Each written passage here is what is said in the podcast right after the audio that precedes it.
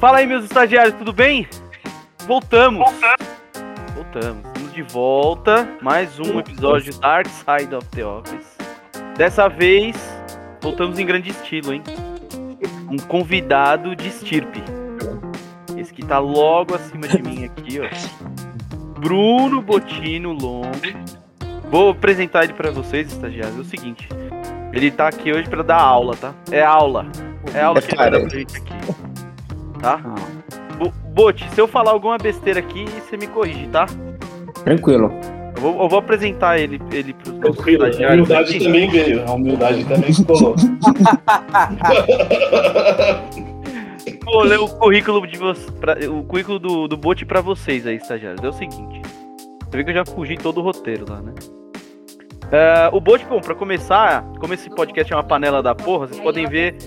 Clã Varanáutica dessa vez veio até juntos, ó, estão no mesmo ambiente, Guilherme e Rafael, e o Bote é irmão do nosso representante do mundo público, infelizmente, do funcionalismo público, o Ivan, né? Só que diferente do Ivan, o Bruno trabalha, o Bote trabalha. Gente, além de ser mais novo, ele trabalha, tem essa pequena diferença. O Bote é o seguinte, gente. Ele é formado na ESPM, né? A Escola Superior de Propaganda e Marketing. Fudida essa faculdade, inclusive. Tem uma grande reputação, inclusive. O pessoal que conhece bem já sabe do que eu tô falando. Atualmente ele coordena a área de produto e trade marketing, né? Sendo responsável ali por gestão de equipe, conduz planejamento estratégico, faz controle de KPI gerencial e muito mais, que eu tenho certeza que é muito mais mesmo. Porque o cara é um dos caras que mais trabalha no grupo. Assim, você mede o tanto que o cara trabalha pela quantas vezes ele se manifesta no grupo de WhatsApp. Ele é um dos que menos se manifesta. Ao contrário, por exemplo... Ele tá tomado pela mulher, né? Que é o mais... Também tem. Pode ser também, mas eu não acho que... Tem um grupo de amigos também, né? Porque o cara fala, vamos tomar uma aqui em casa. Daí ele fala, não, cancelou. Daí ele mostra a foto lá com os amigos verdadeiros dele e a mulher dele lá do lado também. Né? Que a gente pega essa... Tratando o nosso convidado. Os amigos dele verdadeiros. De verdade. Eu acho que eu fui chamado para ser agredido. Entendi. Realmente danado. Sabatina. Convidado por saia justa. Tratado com hostilidade, né? Você veio pra gente lavar a roupa suja. O Guma confundiu hospitalidade com hostilidade com o nosso convidado. E esperou gravar, né? Ele esperou começar a gravar. Ele guardou o áudio. Ele tava quietinho até agora. Filha da puta. Tá bom. Bote, falei certo? Falou certíssimo. Então tá bom. Eu tava com medo. Falou certíssimo. Não, perfeito. Resumo muito bom. Eu só não entendi, eu só queria tirar uma dúvida, eu só não entendi a cara que o senhor Ivan Botino fez quando você falou um pouco do meu currículo, eu não entendi qual que foi a... Ele ficou desgostoso. Poderia se manifestar por isso? Eu não lembrava que você tinha formação na ESPM. Eu fiquei nessa também, a FECAP, caralho, mudou de nome. Não, eu fiz graduação na FECAP e tem MBA pela ESPM. Ah, então vamos deixar em pratos limpos, né? Tá bom. Tá bom pra você ou não? Tá ótimo. Também fez o que você fez na Califórnia? Eu fiz especialização em produto, mas extensão, nossa, né? Não é... Deitou. Podemos parar já? Alguém quer mais alguma coisa? Guminha fez a SPM também, né, Guminha? Você fez a SPM, não foi? Foi na FAAP, né? Fez Belas Artes, FAAP e o MBA na EMB. Mas não foi pra Califórnia, né? Fala que Belas Artes e SPM, até onde eu sei, são as faculdades que tem mais nave, né? Confere? Nave, você diz nave... Ah, entendi. Isso, nave? É o que dizem, Jetsons. E... Falando de inovação e futurismo. Na FAP passava aperto também, viu? Gominha. Tá bom. Conteúdo, segundo visão, né? A EMB era só Fusquinha, 69, passando. A EMBEC Morumbanza, né? Mais conhecida como a EMBEC Morumbanza. Inclusive, mal de uma faculdade foi atropelado na porta do bar, óbvio. Perfeito. Bom, é o seguinte, pra gente começar, tem alguns, vocês podem ver, né, estágio, vocês que costumam acompanhar, a gente tem alguns integrantes faltando, como sempre, nunca tá completo o time. Os merdas. São uns bolos, mas tudo bem, a gente começa a gravar mesmo assim, não vai fazer muita falta também o Michael, e o Igor tá montando uma adega lá, só Deus sabe quando ele termina, talvez no domingo ele esteja liberado. Ele vai começar a fazer o vinho ainda também, né? Pois pra botar na adega, né? Perfeito.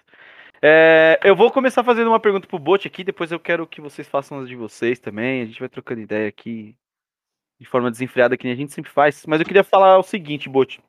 Uma coisa que eu reparei muitas vezes que a gente falou no grupo. Eu vou ler porque eu tenho problema de memória, né? Então sempre que a gente fala no trampo, de trampo lá no grupo, mesmo que de forma informal ali, eu notei que você é sempre um cara muito conectado com as tendências de futuro, de mercado, assim, tipo, você consegue enxergar um pouco mais na frente o que vai acontecer. Até outro dia a gente estava trocando ideia, você falou, se prepara aí, segundo semestre e tal. E eu queria saber como que você faz, até botei de uma forma bonita, como você faz para diagramar a sua linha de pensamento, sempre com esse pezinho no futuro. Porque eu vou te falar, é difícil pra gente que é meio peão, que só consegue chafurdar no que tem no dia ali. Eu tenho dificuldade de ver o futuro, por exemplo, no trampo, né? Eu tenho um papel estratégico no escritório, eu tenho dificuldade de executá-lo. Como que você consegue fazer isso? Quais são as ferramentas que você usa, Boti? Boa noite. Boa noite, é um prazer estar aqui com os senhores. Eu sei, meu irmão, eu queria focar nele porque é um cara muito especial aí, tá comendo aí, se podia me dar uma atenção maior, obrigado. Pode falar. Vamos lá, eu acho que assim, falando de uma maneira geral, eu acho que para a gente pensar no estratégico e olhar para frente, a gente precisa se organizar em primeiro lugar. Você falou achar fundar aí o dia a dia. Cara, eu também tenho isso muito no meu dia a dia, até porque gestão de, não sei quantos aqui tem gestão de time, gestão de pessoas, isso demanda muito tempo, né? E se a gente não for organizado, eu já várias vezes me deparo também com embolando na minha própria rotina e também no dia a dia. Só que quando a gente olha para frente, assim, pra gente olhar para frente, acho que a gente tem que ter um pouquinho desse viés, acho que estratégico, e olhar, ter um olhar mais 360 do negócio. E tá conectado não só com tecnologia, mas também com pessoas que tragam visões diferentes para você, que te façam sair um pouco da zona de conforto, né? Então, falando um pouquinho do meu universo, né, que pode ser bem distante da maioria de vocês, e eu também posso não conhecer quase nada do universo dos demais aqui, então eu também vou aprender. Olhando para o universo não só de trade, mas de produto, hoje, na minha cadeira, quais são as minhas responsabilidades de maneira geral? Acho que são dois times, o de trade, que foca muito na parte de ponto de venda e gestão estratégica do canal. Então, ou seja, o que é o trade, né? O trade é um conjunto de ferramenta que ele está entre o marketing e a área de vendas. Então, ele é meio que um braço que faz a interligação entre essas duas áreas, onde você pega a estratégia de marketing, de produto, de posicionamento que você quer para aquele seu negócio, e você desdobra para os canais de venda, fazendo com que ele seja vendável e que funcione nos canais de distribuição do seu produto ou do seu serviço. Então, quando a gente fala do trade, meu irmão brincava muito, né, que ele falava só de ponto de venda, porque eu já trabalhei em indústrias de bens de consumo, de alimento, hoje eu estou do lado de tecnologia de serviço, que é totalmente diferente. Mas, na maneira geral, é como que você extrai o potencial máximo de onde seu serviço ou seu produto está sendo posicionado ou sendo vendido. Então vamos pegar, por exemplo, o Banco 24 Horas hoje, que é um dos produtos de portfólio que está sob a minha gestão, tem outros produtos, né? Então o Gui que trabalha também na Tecban, ele sabe que a Tecban tem vários produtos. Não pode falar da empresa? Não sei. Pode falar à vontade, pode falar à vontade. Eu que trabalho. Se você não for depreciativo, pode falar à vontade. Isso, então. Aqui o Guizão fez uma careta a hora que falou. Porque às vezes a gente fala alguma coisa, tipo, zoando, sem falar a empresa, e se a pessoa acompanha, ela vai saber depois que pode ser da empresa tal. Você pode falar, caralho, ele é convidado, trabalha lá mesmo. A gente não vai falar nenhuma merda aqui eu sei. Eu vou, pode ficar à vontade, Bot. Qualquer coisa, depois eu posso apagar, pode ficar. Mas não pode porque a empresa é uma bosta. Fala o que você quiser, fala o que você quiser. Ninguém vai falar nada da filial do Talibã, não foi isso? Eu já não abri com o Talibã, então já... Filial do Talibã. Os caras são foda. É verdade, isso foi foda. Fala, Bot. Quebramos a linha de raciocínio dele, vai. Não, tranquilo. Então, assim, quando a Tecban, por exemplo, ele tem uma série de produtos que são destinados a B2B ou B2C, né? Ou B2B2C. É sacar dinheiro e só, né, velho? Então, quando o banco 24... Então, levando o banco 24 horas... de portfólio, é sacar dinheiro. Chegando no futebol, porra, esqueci de pagar mensalidade, 24 horas. É que assim, o Ivan, ele tem um grande problema, uma grande limitação que eu já falei pra ele, e que é de uma maneira construtiva. Ele precisa sair um pouco da bolha dele. Porque o Brasil é muito mais da bolha que você vive, tá vendo? Agrediu. Não, eu tô brincando, mas é verdade isso. Por exemplo, o Banco 24 Horas ele tem um papel de levar acesso financeiro para a população brasileira. Pra gente aqui, que vivemos num Brasil à parte, pra gente pode ser simplesmente sacar dinheiro, uma conveniência ali. Mas para 95% da população é o único ponto de acesso, não só sacar dinheiro, mas pagamento de conta, empréstimo, consulta de saldo, recarga de celular, tem uma série de outros serviços que tem. Então, só para você ter uma noção, tem gente que às vezes viajava 40 km de ônibus ou de balsa para poder sacar dinheiro, entendeu? Então, sempre uma agência mais próxima. Então, assim, o Banco 24 Horas ele é um facilitador e uma interligação de todo o hub de serviço financeiro para a população brasileira, para ganhar capilaridade e ganhar acesso dos próprios bancos ou das instituições que estão plugadas nessa plataforma e chegar nas pessoas de todo o Brasil. Porque se você então eu não conheci essa parte social, porque eu achei que cobrava taxa para sacar. Não, muito legal. O problema é que o Ivan nunca teve que fazer uma recarga de celular. Esse é que é o problema. Ele nasceu com um plano, né? Exatamente. Quando ele pegou o primeiro celular dele, já era de conta, pô. Tem cidade que comemora que a Tecban chegou lá, porque não tem correspondente bancário nenhum, velho. Exato, exatamente. Então, cidadezinha assim, longe, então, hein, pra não ter um banco, velho. Até então, Monte Verde tem. São 800 municípios de presença que estão presentes onde o PIB, onde gira aproximadamente acho que 97% do PIB do Brasil nesses 800 municípios. Então, assim... a capilaridade é muito grande, né? Em 6 municípios, em todos os... Imagina você fazer uma gestão de logística da cadeia de numerário, você abastecer, você levar acesso à tecnologia, manutenção. Então, assim, é uma cadeia bem, bem grande. Mas pegando o gancho do trade, então, assim, o Banco 24 Horas é um dos produtos, porque tem outros produtos voltados para o varejo, tem de tecnologia, né? A gente está lançando outros produtos também fora do caixa eletrônico. Mas pegando do Banco 24 Horas, então você tem um caixa eletrônico dentro do estabelecimento comercial.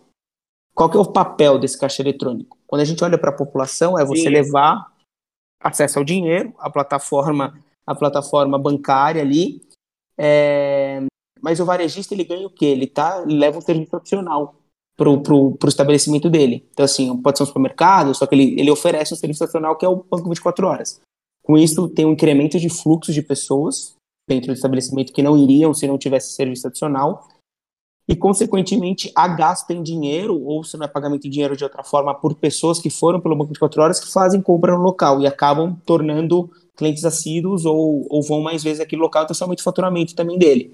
Então, só para vocês terem uma noção, eu tenho casos, né, de clientes que já falaram para a gente que o Banco 24 Horas foi responsável por aumentar quase 60% do faturamento dele, geralmente para pequeno empreendedor. Quando a gente está falando de key account, de redes maiores, na verdade, esse impacto é muito menor, às vezes quase imperceptível, só que se o cara não oferece serviço adicional, ele pode ter perda de base de cliente para outros key accounts que prestam esse serviço. Porque o cara quer o quê? Fazer compra e já fazer o serviço no mesmo local, entende? Então, assim, cada canal, aí que a gente entra, então cada canal tem um tipo de comportamento, um tipo de necessidade, e o seu produto ele exerce um tipo de influência dentro daquele canal, dependendo do perfil dele. Então, para um pequeno empreendedor, um pequeno estabelecimento, geralmente um supermercado, uma farmácia, eu levo incremento de fluxo. Para uma galeria comercial, eu não levo incremento de fluxo, possivelmente, mas eu levo uma referência, torno o estabelecimento dele uma referência por ter esse serviço adicional. Então, o trade ele acaba administrando os canais, entende o papel do produto que está sendo exposto lá e tenta fomentar negócio e também aumentar a venda. O que é a venda para a gente? É a transação. Então, eu também tenho a responsabilidade de tornar mais atrativo e mais visível o Banco 24 Horas dentro dos locais, negociando espaço em loja, vendo se a máquina ou o tipo de comunicação, o tipo de ativação em campanha. Por exemplo, a gente pode estar impulsionando recarga de celular, eu posso estar impulsionando depósito de dinheiro, posso estar impulsionando um tipo de determinada transação de um banco que eu quero aumentar. Então, eu negocio esses espaços e faço essa comunicação em loja para poder fomentar negócio para a gente. Então, o TED tem esse papel de trabalhar o canal, interligando o interesse da empresa com o lado comercial e relacionamento com os seus distribuidores. Então, basicamente é isso. Falei que era coisa pra porra, né? Você vê que eu resumi o currículo do cara e o dia a dia dele nisso aqui. O cara acabou de dar uma aula pra gente do que ele faz. Da hora. Resumidamente, inclusive. E resumiu ainda. E como que você enxerga aí essa digitalização dos bancos, PIX? Você enxerga isso como uma ameaça ou não é uma ameaça? Gente que está considerando errado? Como que você vê o futuro bancário aí para as pessoas quando começar a digitalizar imposto, todo mundo, né? Gominha, você declara, você declara. Tem... Essa é a pergunta. Não, é cala a boca, mano. Calma aí. É, fixa é ameaça. Agora, calma aí. Eu sei que tem um monte de pessoas que não têm contas bancárias, né? Mas acredito que num futuro longo ainda, né? Porque ainda vai ter que ter uma educação, uma reestruturação financeira de todos e até econômica dessas pessoas. Mas como que vocês enxergam isso para o futuro? Quando essa movimentação começar a acontecer, essas pessoas que não têm conta bancária hoje começarem a migrar para isso. Uhum. Perfeito. Acho que a pergunta ela é uma das mais feitas e acho que é super, super pertinente, assim. Eu vou falar do meu ponto de vista, obviamente eu não sou o cara mais capacitado para falar do futuro bancário, porque acho que não é minha praia, mas onde eu estou inserido o que eu tenho visto. Eu acho que, na verdade, assim, o Pix está vindo, eu acho que o Pix vem para ficar, com certeza, eu acho que é uma puta ferramenta, eu particularmente uso o Pix, acho que é muito, muito bom, muito fácil de usar, só que são complementares, acho que não são substitutos de canal, acho que são canais complementares. Ô, Bosch, só te falar uma coisa. Claro. Aqui você pode usar fontes confiáveis como Wikipedia e tal. Fica à vontade para... Não precisa dominar umas coisas. Fazer o Datamarco. A gente tem até o nosso próprio aqui. Datamarco e Wikipedia são as mais utilizadas. O Michael ele chega e fala 500% de aumento em sei lá o quê. Ele não sabe de onde que o número veio, mas ele só fala. Ele tira daqui na hora. Cantaram no ponto dele aqui, ó. Ele falou que o dinheiro ia sumir em 2 anos. Há 10 anos atrás, ele falou isso. Mas o dinheiro sumiu da carteira de algumas pessoas. Né? Ele não falou que dinheiro ia sumir. Fato. Não sei se o Ranzinho ia falar alguma coisa, Ranzinho. Não, o Gui tá muito longe, a voz dele tá muito longe, mano. Ele tá só pra você, viu? Eu consegui ouvir claramente. Limpa o ouvido aí. Obrigado. Só pra aproveitando, então, o complemento. Eu tava falando do Pix exatamente pelo fato que você falou que negocia as máquinas do Banco 24 Horas nas lojas. Qual é o risco, de repente, delas sumirem? Porque as pessoas não vão precisar mais de dinheiro em espécie, né? Na teoria, né?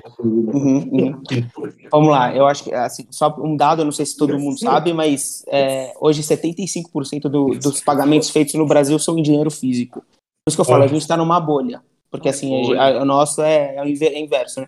Mas hoje 75% dos pagamentos são feitos em dinheiro. Isso no varejo, tá? No varejo.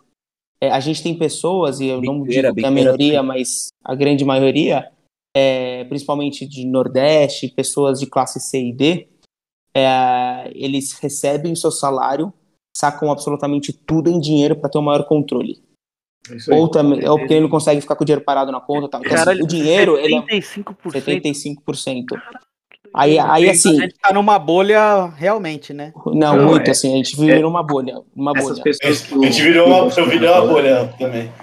Essas pessoas, elas costumam dizer assim, eu vou sacar, vou tirar do banco, porque o banco come o dinheiro. É isso, né? É isso. Então, primeira coisa, caiu dia 20, pega... Eu não consigo recordar a última vez que eu entrei no banco pra sacar dinheiro, porra, não tenho dinheiro. Existe também uma... 24 horas, né, porra, não precisa ir no banco, né? Não, enfim, existe uma limitação tecnológica também, né? Assim, a bolha não é só para saber as transações. O pessoal, às vezes, não tem dinheiro nem para ter um celular que consegue fazer esse tipo de transação. É isso que eu ia falar. Hoje, assim, todo mundo fala... Hoje você tem quase dois smartphones por pessoa no Brasil. Realmente, você tem muito smartphone. Só que eu falo para você, assim, vocês vêm no interior... Pensa numa situação aqui, o interior do Recife, ali, Pernambuco. Você acha que dá para confiar na cobertura de dados? O cara simplesmente depende de um Pix, um varejista no interior do Agreste, por exemplo. Você acha que dá para confiar que vai ter um dado disponível? E você acha que o comprador, ou seja, imagina o perfil do comprador para ele fazer um Pix ou fazer uma transação digital. Tem lugar em São Paulo que oscila, imagina. Oscila. E aí quando a gente pega, eu falo assim, no Brasil, quando você vai para os Estados Unidos é um dos países que mais cresce em questão de transações digitais, de mobile banking e tal, e dinheiro não cai. Lá 80% do pagamento é feito em dinheiro. Então assim, o dinheiro ele convive muito bem com os meios digitais. Tanto que um dos conceitos que a gente usa é o phygital, que é o físico com o digital, que eles se conversam e convivem muito bem. Então, Gominha, respondendo sua pergunta, eu não acredito que o dinheiro, assim, a gente tem pesquisa que mostra isso pra gente, que nos próximos 30 anos vai acabar no Brasil, nos próximos 30 anos. Ô, Bochinho, você falou físico? Fígital? Eu falei físico? Eu pensei no Lucha na hora. Olha, tá certo. Tá certo, físico, Ó, eu fiquei me aguentando pra não fazer piada aí de mau gosto. Você não começa não, hein, por favor. Eu ouvi, pô. Pô, só complementando o que o Botininho falou, eu ouvi hoje um dado interessante também de que, sei lá, 13% ou 14% da população tem proficiência, não é analfabeto funcional. E essa barreira da educação impede também, né, o uso de tecnologias e formas... Apesar de que cada vez é para ser mais simples e mais usável, né? Mas é mais complexo do que ter o papel na mão, né? Sempre. Entender a dinâmica, né, do digital. Até o modelo mobile de atualmente foi desenvolvido para crianças e idosos, né? Tipo... Mas é legal, mas eu fiz essa pergunta exatamente pela bolha que a gente tá e também para a audiência entender como que pode ser as tendências, né? Para o pessoal tentar entender um pouco do mercado que a gente tá ensinando. Dá uma gastura quando você se vê na bolha, né? Que é que nem... Exemplo, fazia tempo que eu não caía na real de uma bolha que eu esteja. Que eu tava cego pra ela. O Botino acabou de me mostrar uma. O Botino, tira uma dúvida. Por exemplo, pelo que eu entendi do que você falou, a empresa ela tem uma missão um pouco maior do que levar, por exemplo, caixas eletrônicos para onde não tem. Ela tem a missão de levar acesso para as pessoas, acesso à tecnologia, né? Isso. Por exemplo, levar uma condição de acesso aos meios financeiros um pouco mais fácil.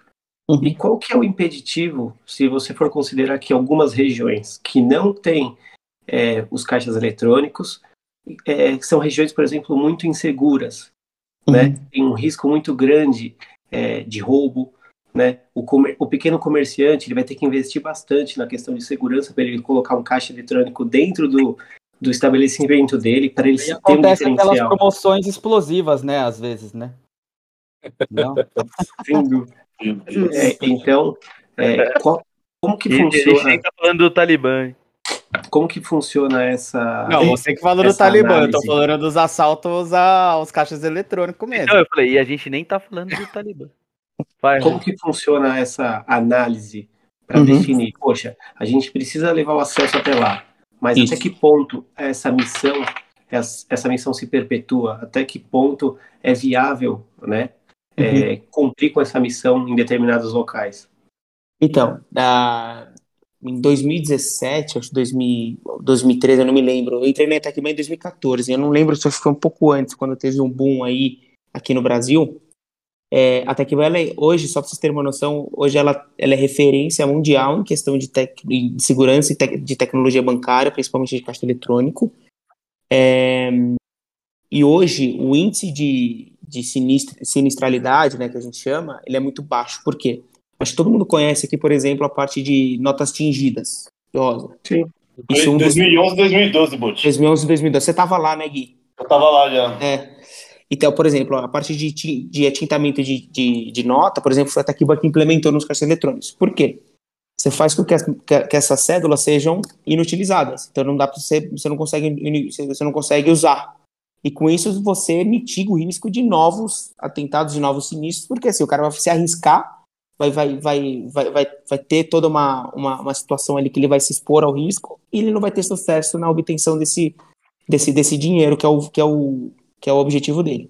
E aí com isso, a Tecban vem se aprimorando, vem se especializando, hoje ela é referência mundial. Então aqui, isso não é muito falado, até por questões de confidencialidade, de segurança. Mas hoje tem inúmeros, eu falo para vocês, dezenas de dispositivos de segurança no ATM que ninguém sabe, que façam com que você mitigue esse risco de sinistro. Então hoje, o Banco 24 Horas, ele é evitado e quase a gente não tem sinistro, porque os bandidagem já conhece, já sabe como que funciona. O que tem muito é a explosão em agência bancária, só que como a gente é sinônimo de categoria de caixa eletrônica, às vezes acaba sendo como o Banco 24 Horas. Mas muitas vezes já tem explosão em agências, os caras falam, estouraram 24 horas. Então acaba tendo essa confusão. Para o estabelecimento, que acontece? Existe uma cláusula também de reembolso quando tem qualquer tipo de situação. Então, o próprio varejista, ele tem esse respaldo financeiro da Tecban, né? Então, ele assume o risco, obviamente, de ter isso dentro do estabelecimento dele, mas hoje é muito seguro você ter esse serviço ali do Banco de 24 Horas no estabelecimento. E é uma coisa que hoje, teoricamente, é super controlada e super administrada, assim, sem grande susto pela Tecban. E, Bote, as tecnologias que a Tecban usa e a que as outras entidades financeiras usam são similares ou não? Vocês têm uma gama maior de dispositivos e tal? Ou é tipo meio que parecido? Como que funciona isso? Você sabe dizer ou não? Não sei muito a fundo, mas, por exemplo, o Banco 24 Horas, na verdade, quando ele foi criado, foi para o quê? Não sei se vocês se recordam, vocês iam num supermercado, você tinha caixa eletrônica do Itaú, do Bradesco e do Banco do Brasil, por exemplo. Sim. O Banco 24 Horas ele veio para consolidar todas essas instituições numa única plataforma, ou seja, você tem uma redução de custo pelas instituições e você consegue ganhar capilaridade de uma forma padronizada e unificada, numa plataforma super confiável, que é, né, do Banco 24 Horas e dos 5 principais bancos do Brasil, então você tem uma questão de segurança muito, muito bem executada ali. E a plataforma do Banco 24 Horas ela é inclusiva. O que a gente chama de inclusiva? Você tem inúmeros portes de instituições financeiras que podem se plugar e oferecer os seus serviços financeiros através do Banco 24 Horas. Então vamos pegar. Você tem Itaú, Bradesco, Banco do Brasil, Santander e Caixa Econômica Federal, 5 principais aqui do Brasil.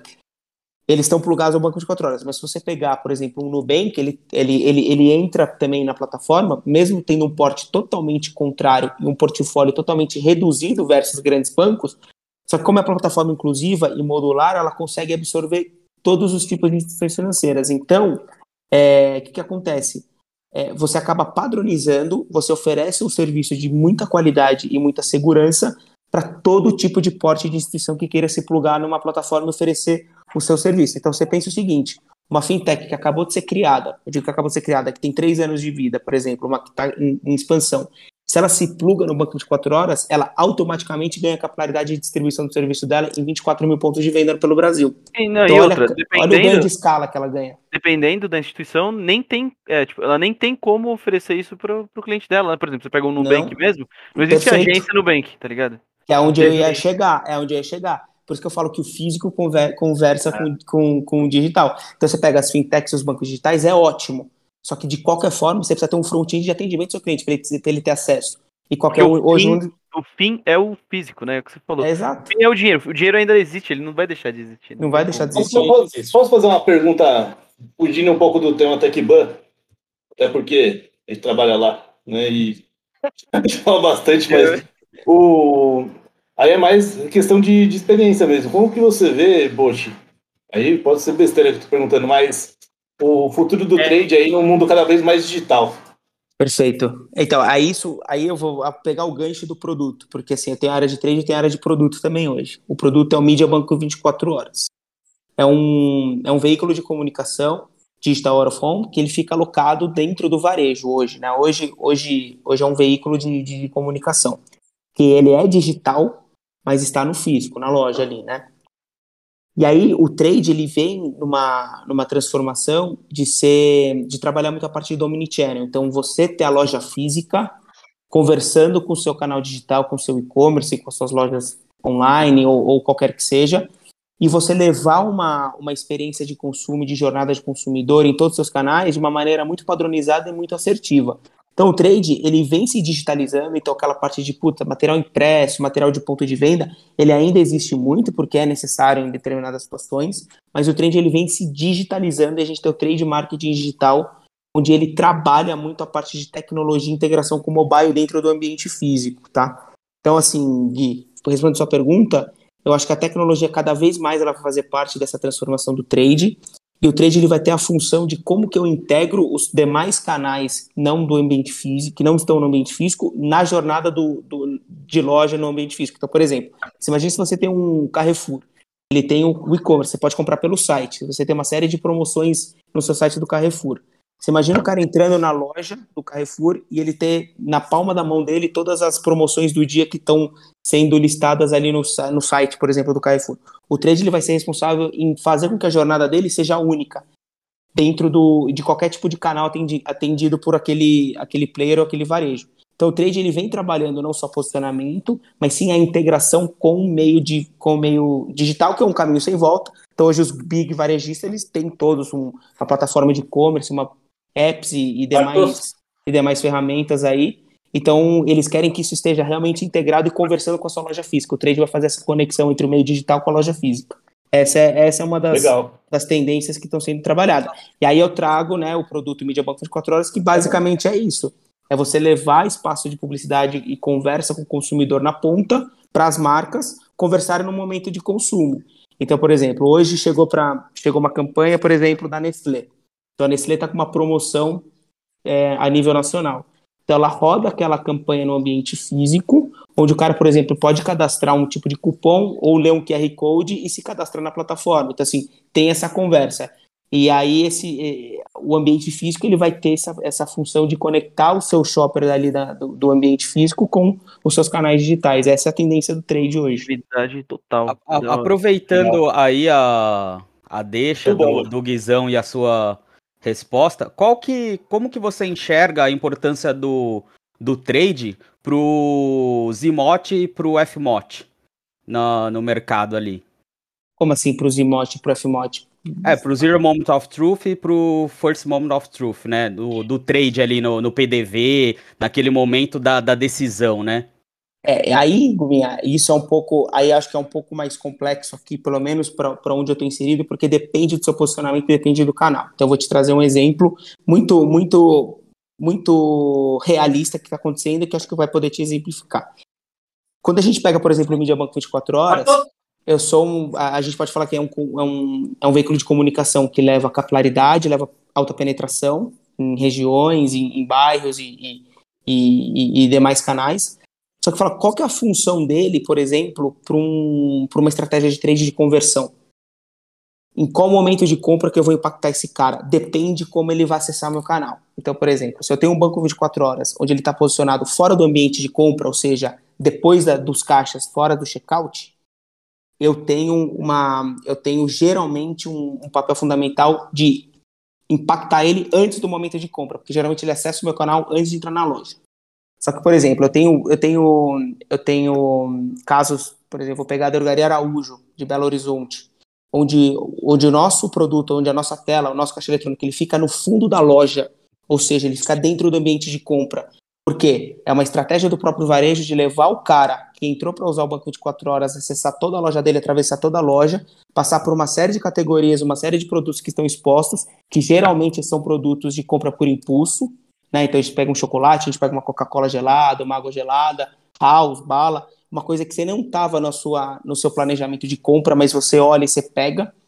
E aí você tem um papel fundamental de aumentar a conversão de determinados tipos de SKUs ou categorias de produto. Então, depende de onde você atinge a jornada, que ele acessa o seu canal, você tem um determinado tipo de função. E como o Banco de 4 Horas está distribuído em uma série de segmentos e tem uma série de comportamentos dentro do consumo, fora do consumo, fora de loja.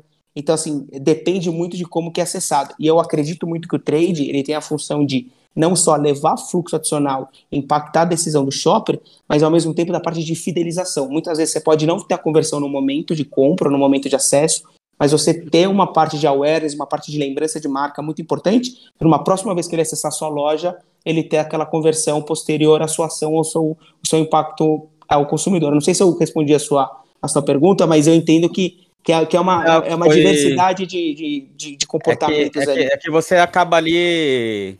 Eu entendi o seu posicionamento ali, mas é que ali você acaba tendo aquela compra mais por impulso, né? Porque você obriga a pessoa entrando na... O que eu queria saber era a importância mesmo do trade, por exemplo, que você usou. Eu queria saber do modo geral do mercado, né? Mas já que você usou o exemplo do 24 horas, seria, por exemplo, a pessoa que nunca usou o 24 horas, que daí ela teve aquele primeiro contato, que seria o Zero Moment, né? Que é aquele que ela ficou conhecendo. Daí, quando ela tiver a primeira oportunidade, que ela se torna aquele First Moment of Truth, que ela de fato vai usar o banco, qual é a estratégia que vocês têm ali do trade para que ela não opte em ir até uma agência bancária, que ela utilize a ferramenta do 24 horas, entendeu? Seria mais ou menos nesse sentido. Eu acho que, assim, o banco 24 horas está muito atrelado também à parte de conveniência e comodidade. Então, eu acho que, assim, qual que é o papel do trade? Então, eu acho que, levando um pouquinho pelo que você eu acho que falou agora, esclareceu um pouco mais para mim, acho que eu entendi agora. Então, a gente também tem a parte de principalmente, de uma maneira mais simples, é informar aquele serviço que a gente está presente. Então, com isso, as pessoas vão saber que aquele serviço está disponível, vai saber que ela pode acessar aquele canal e sabe qual é a gama de serviços disponíveis no Banco 24 Horas, e ela já usar. Por quê? Muitas vezes essas pessoas não usam o Banco 24 Horas ou até uma agência bancária porque ela não sabe aonde que tem o Banco 24 Horas, ou muitas vezes ela não se sente segura em usar um banco ou um caixa eletrônico fora da sua agência bancária. Então, o trade também tem uma função de tornar ele visível, mas ao mesmo tempo deixar confortável e mostrar a segurança que está por trás daquilo. Então, eu acho que é um pouco de venda da proposta de valor, da segurança, mas hoje, como é um produto que já é sinônimo de categoria, a gente vem trabalhando muita parte de visibilidade e tá aos olhos do cliente para ele acessar. Porque se realmente ele não vê, ele não vai usar e provavelmente ele vai para uma agência bancária, você vai migrar ele. Só que hoje, acho que pela grande capilaridade, pela grande expansão e os próprios bancos também desinchando o volume de agência, que hoje é uma tendência daqui para frente, os bancos vão reduzir custo. Eles vão, cada vez mais as agências vão fechar e vão diminuir o volume de agência, e as agências que ficarem vão diminuir o volume, o tamanho dela, porque os bancos querem que as agências sejam locais, hubs de venda de produtos ou serviços, não de atendimento ao público. Então você pode ver que tem muitas agências que estão tirando a parte de autoatendimento, e é só atendimento humano ou atendimento por mobile ou videoconferência. Então, assim, as agências vão ter um tipo de desafio diferente e, consequentemente, vai obrigar as pessoas a usar os canais que são oferecidos fora das agências, entende? Então, acho que é meio que um caminho que está indo para o mesmo caminho e facilita o trabalho do trade do Banco 24 Horas para mostrar a importância do canal. Acho que basicamente é isso. Deixa eu te fazer uma pergunta, Botino. Você comentou que, no começo ou mais para trás, você trabalhou em uma empresa do setor alimentício, certo? E que você trabalhava com a parte de consumo, certo? Hoje você trabalha na parte de serviço e está bem focado na tecnologia, pelo que eu percebo. Para voltar um pouco na sua raiz, no seu início, o que você acha que se perdeu de lá para cá e que antes era melhor naquela sua outra fase, que você conseguiria fazer com mais facilidade, engajar um cliente, deixar sua marca fixada? Qual que é a diferença? Lógico, traçando um paralelo, porque era um produto de consumo, né, como você falou, e hoje são serviços. O que você vê de diferença que poderia ter hoje e que, com o advento da tecnologia, isso se perdeu por uma obrigação, vamos dizer assim? Cara, eu acho que a tecnologia ela vem para facilitar e otimizar processo, automatizar e reduzir, né, esforço humano. Só que, por exemplo, quando eu vou lá atrás, em 2012, que eu estava na Ginomoto, por exemplo, eu sentia, por mais que estava são outras categorias, são outras interfaces dentro dos grandes varejistas, mas eu acho que a interface humana, a parte de persuasão, parte comercial, de estratégia, de entender o lado do outro, não só da indústria, mas, por exemplo, do fornecedor, isso ainda era muito, muito latente. Então, assim, você tinha esse contato humano, você tinha a parte de relacionamento, que é muito importante no varejo. Hoje, com a tecnologia, acho que esse distanciamento das pessoas faz com que as pessoas olhem, basicamente, a parte de performance, indicadores, que é muito importante, mas o relacionamento ali, a parte de relacionamento, a parte de fidelização, de entender um pouco o lado humano, ela acaba se perdendo. Então, pro lado do trade, que eu enxergo, eu acho que a tecnologia ela vem para ajudar, então a integração com o mobile, você ter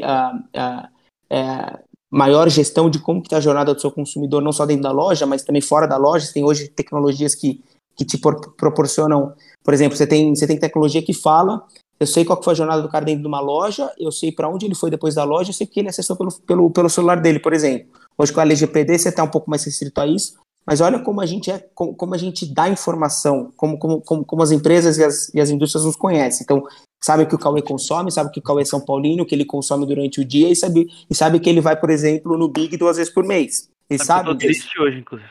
É o que joga CM. Lembra o Paulo César perder? Então, eu tô muito triste, inclusive.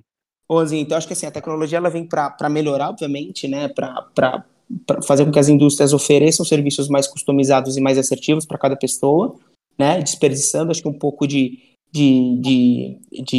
propostas errôneas ou produtos que não tem muito a ver com aquele perfil de pessoa, mas ao mesmo tempo eu acho que o relacionamento, a parte comercial, principalmente do trade na indústria, aquela parte de gestão de contas, gestão de pessoas, acabou se perdendo um pouco. Então hoje são negociações mais frias, acho que são negociações que às vezes acabam se perdendo e fazem com que a relação entre indústria, varejo ou empresas que se relacionam com varejo acabam ficando um pouco cheio de fricção, e isso para mim não é muito bom. Então acho que a parte humana foi muito afetada assim, com o passar da tecnologia, principalmente com a pandemia. Com a pandemia, acho que isso ficou mais latente também para mim. Ô Bot, eu tenho uma... Depois, se alguém que não perguntou ainda quiser perguntar, pode ficar à vontade, eu passo a minha para depois. Senão eu faço agora. Eu tenho uma... É uma pergunta, mas pode ser depois. Pode fazer então, a sua primeira. Beleza, eu vou fazer então a minha. Eu queria saber, assim, Bot, você trabalhou, que nem o Ru trouxe esse passado seu. Eu imagino que tenha sido, apesar de ser uma grande empresa também, é um segmento onde já existe uma concorrência maior para você atuar ali no seu campo de ação. Eu queria que, se for possível, você poder abrir para a gente qual que é a diferença entre trabalhar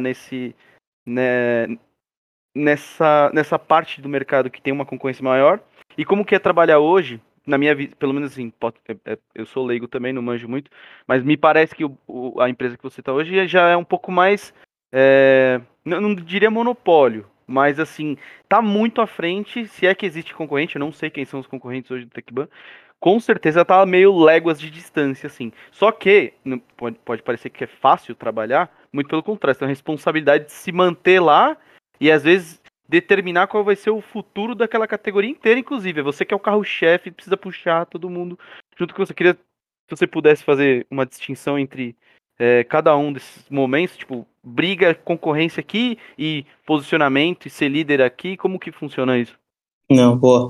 Então, por exemplo, quando eu estava na Ginomoto, eu era responsável por duas categorias, que era refresco em pó, ou seja, eu era concorrente de Tang da Mondelez, mas na Ginomoto era mid fit.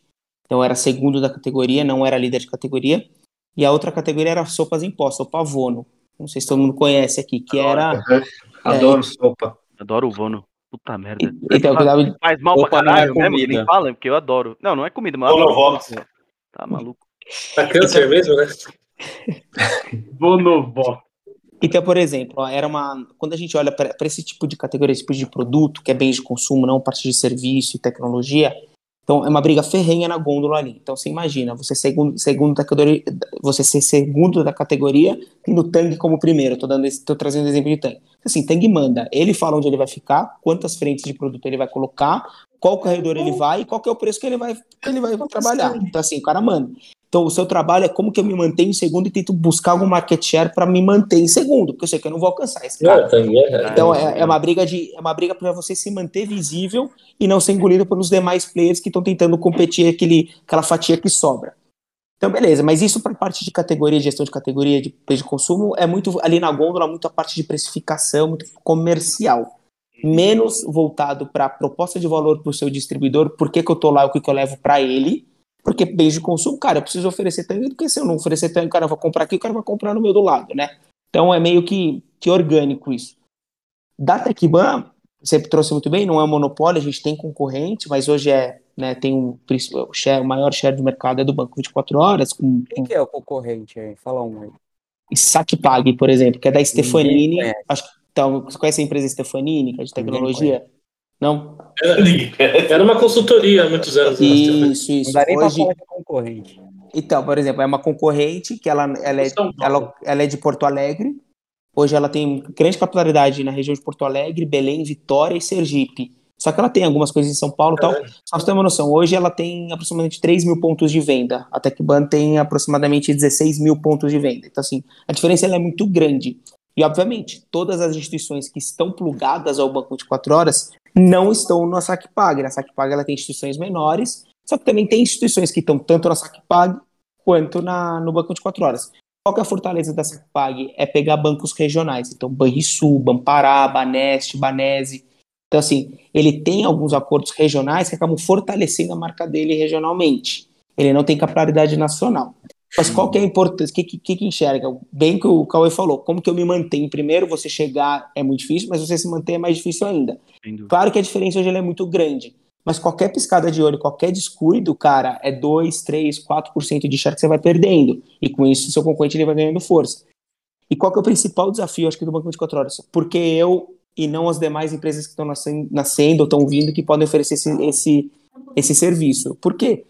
Eu tenho anos e anos e anos de relacionamento com esse cara, eu tenho um modelo comercial estipulado com ele, então pode ser, tem varejo, tem parceiro que eu pago para estar lá, tem varejo que paga para eu estar lá, tem varejo que é comodato, então depende muito do modelo comercial que eu tenho com ele. Então, com isso, eu preciso observar qual que é o perfil daquele cara, como que eu me mantenho de uma forma rentável e que eu leve valor agregado a ele e que eu bloqueio e consiga blindar e crio barreiras de entrada para novos entrantes não quererem entrar ou pegar essa minha carteira, que é muito difícil você fazer uma composição de carteira muito extensa. Eu já tenho que manter isso. Então, qual que é o principal ganho dela? É ganho de capilaridade, escalabilidade, porque a carteira é muito grande e você tem anos e anos de relacionamento. Então, você precisa sempre rever o seu modelo de negócio, que pode não fazer mais sentido para alguns. Então, opa, não faz mais sentido o modelo que eu tinha. Então, qual o modelo novo que eu posso propor que vai agregar valor? Eu vou criar barreira de entrada. Então, acho que é muito da parte visando o meu papel pro meu distribuidor e não o meu papel pro consumidor. Acho que hoje a minha principal diferença eu vejo isso. Pro Banco 24 Horas, eu tenho que focar muito no meu distribuidor. Claro que eu olho a minha jornada, a experiência do usuário que faz a transação no caixa eletrônico, mas acho que o X da questão é como eu me mantenho na minha capilaridade que eu tô hoje. Acho que esse é o grande desafio, entendeu? Porra, uma perguntinha. Eu acho muito interessante, Bot, tudo que você está falando, por um outro aspecto.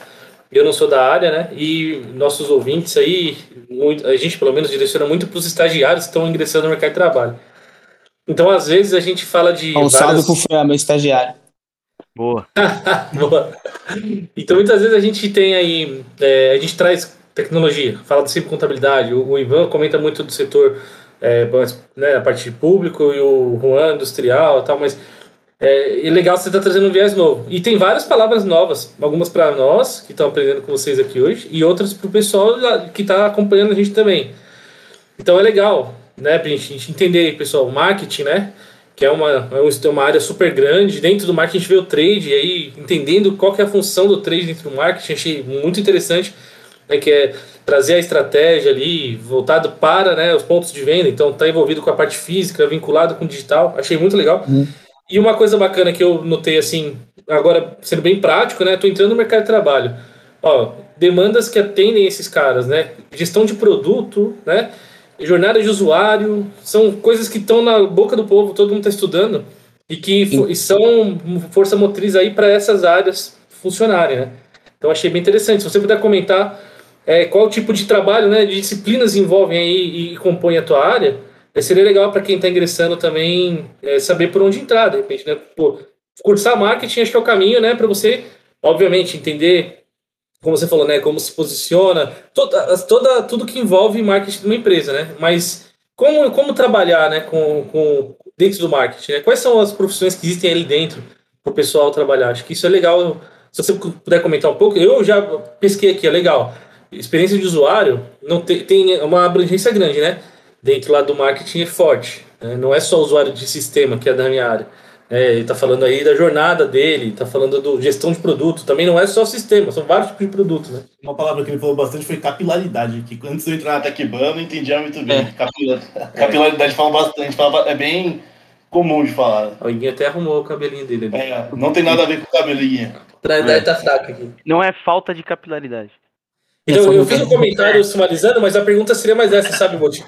Quais são ali dentro do trade, do que compõe a tua área de atuação, os silos menores ali, que está dentro da sua gestão e que trabalham em conjunto com vocês. Perfeito. Posso só fazer um adendo? Deixa eu só fazer um adendo rapidinho. É que você comentou dessa parte de, dependendo da localização de onde você coloca o seu produto, você estimula o comércio de outros, né? Não sei se eu entendi direito. É isso, né? Quando eu falei da função... Dependendo do local que você instala o seu produto, no caso o banco, o caixa... No fundo do supermercado, que nem ele falou. Você estimula o outro, fomenta o cara a comprar outra coisa, alguma coisa assim, né? Você falou de colocar no fundo da loja, assim. Que ele é obrigado a passar num corredor. Pensa o seguinte, você entrando num... eu só tô comentando isso porque aconteceu comigo isso, exatamente aí que eu falei, caramba, Porque eu fui para Belo Horizonte há 2 semanas atrás e eu realmente fui num mercadinho que eu tive que passar e era no fundo da loja.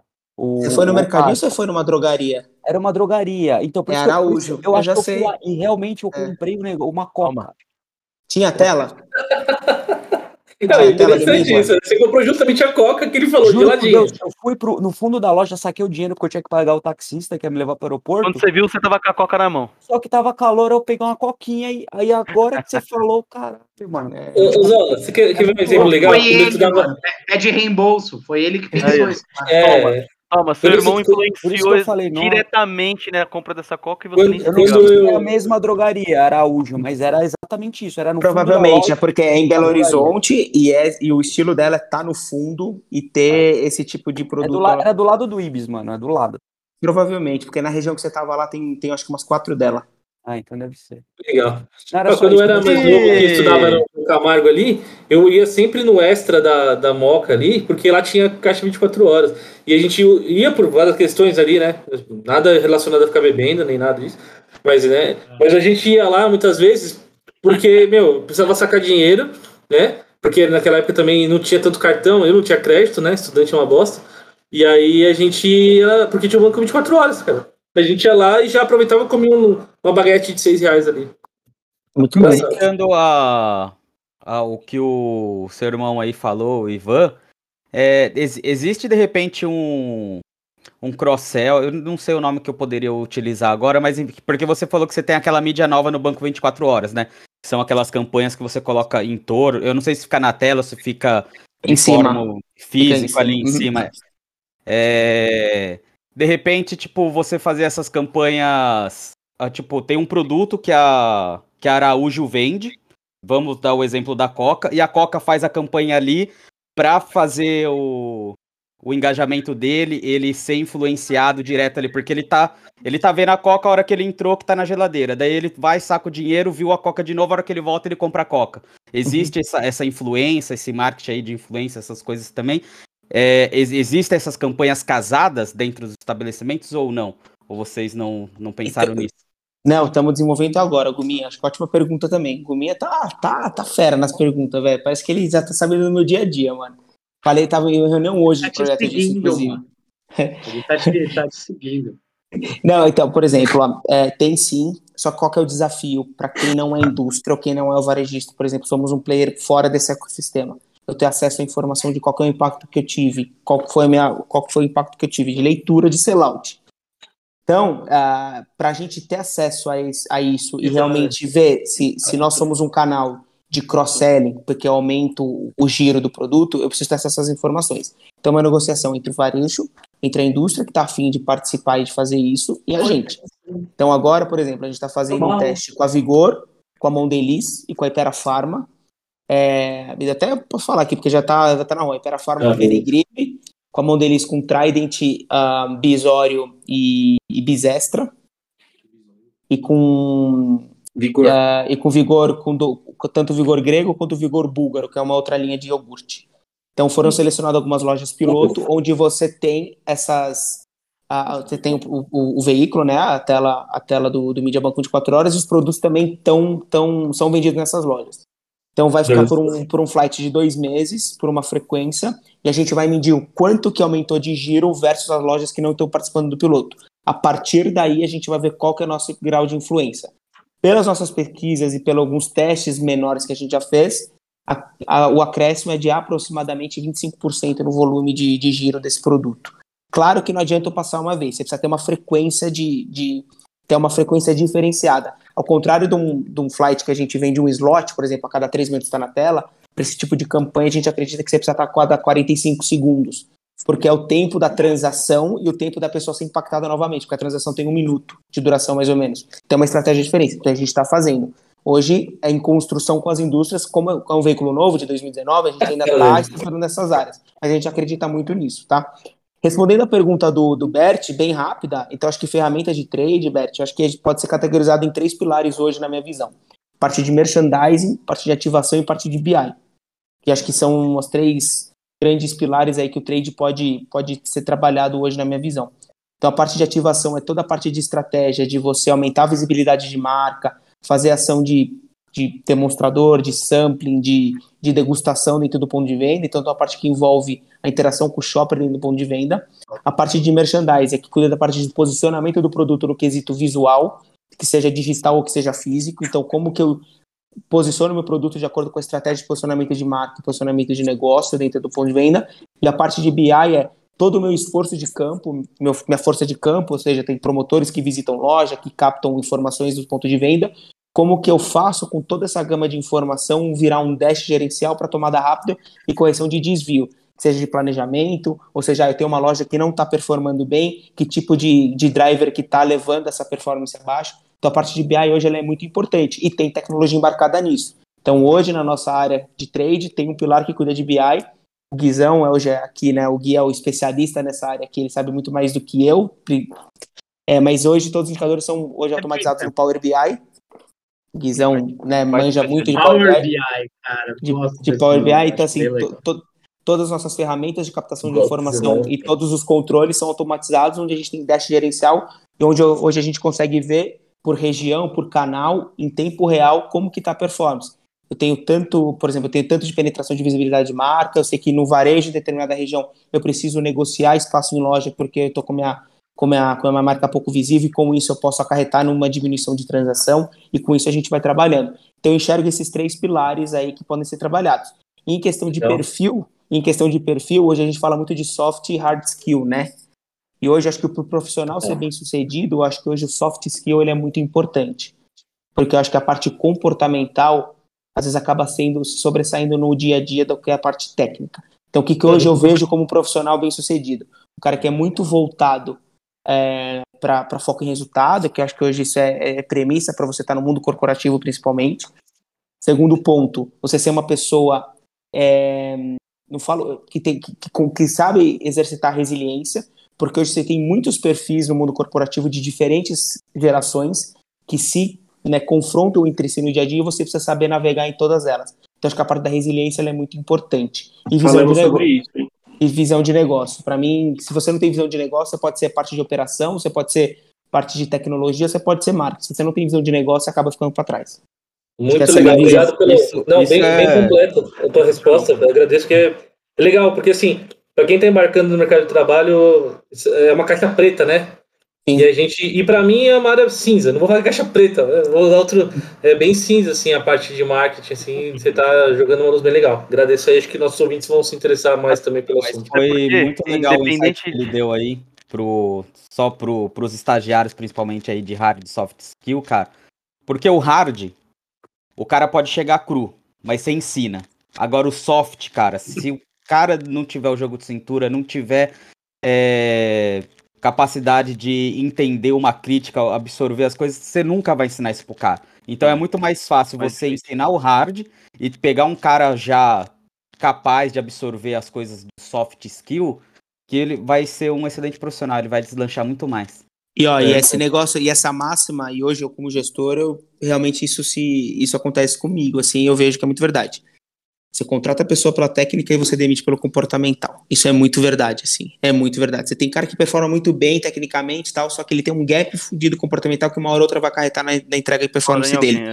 Então, o comportamental hoje é imprescindível. E como o Gominha falou, você consegue desenvolver a parte técnica. Então, muitas vezes eu prefiro contratar uma pessoa que pode não ser tão avançado da parte técnica, mas eu sinto que tem a parte de soft skill bem aflorada, você desenvolve e voa, porque assim, acho que aprendizado, eu aprendo todos os dias, eu tenho gente na minha equipe que demora muito mais parte técnica de várias coisas do que eu, então assim, você construir esse time com diferentes perfis, mas ter soft skill muito bem aflorado em todo mundo do time, acho que ali você consegue construir uma boa relação e um time realmente de potência para entregar resultado. Você está falando a palavra-chave, time, né? Não existe como se interligar, trabalhar em conjunto com soft skill muito ruim, porque sua interface ela é ruim para trabalhar com seu parceiro, você não respeita a hierarquia, você não aceita crítica, como falou Guma.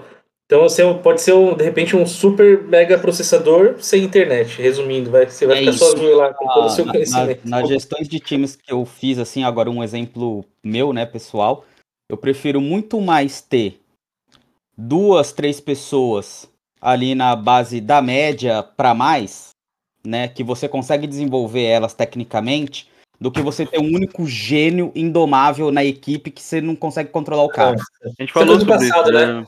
A gente já falou isso. Coisa do passado, quando tinha aquela bruxaria que ninguém mais manja. Né? É o herói, né? Muitas vezes eu assumo o papel do herói ali, que a gente falou... O que te fez... É assim, quando a gente sai da faculdade, quando a gente vai procurar um estágio, quando a gente vai ingressar no mercado de trabalho, é sempre um momento muito difícil, né? Um e-mail, ele... Querendo ou não... A opção está muito interessada no trabalho, ele é muito abrangente. Hã? Que Gumia? O Guizão tá bem interessado hoje no podcast. Tá. Mas vou pegar nele agora, quer ver? E o que você falou, eu imagino, pode completar? Fala aí, termina aí, pode terminar. Eu tô falando assim, quando a gente sai da faculdade, a gente tem que tomar decisão, né? Para entrar no mercado de trabalho, e muitas vezes a gente fica em dúvida, né? Mesmo tendo já optado, feito uma faculdade, ou durante a faculdade, de qual caminho de fato a gente vai seguir dentro do curso que a gente está fazendo, né? Caminho que a gente vai seguir no mercado de trabalho. Então, eu queria voltar em dois aspectos. Deixa eu só fazer uma intervenção. Faça. Rapidamente. Para conectar com o que você falou aqui agora e que o Rafa falou de quando você está entrando no mercado de trabalho, é uma caixa preta, né?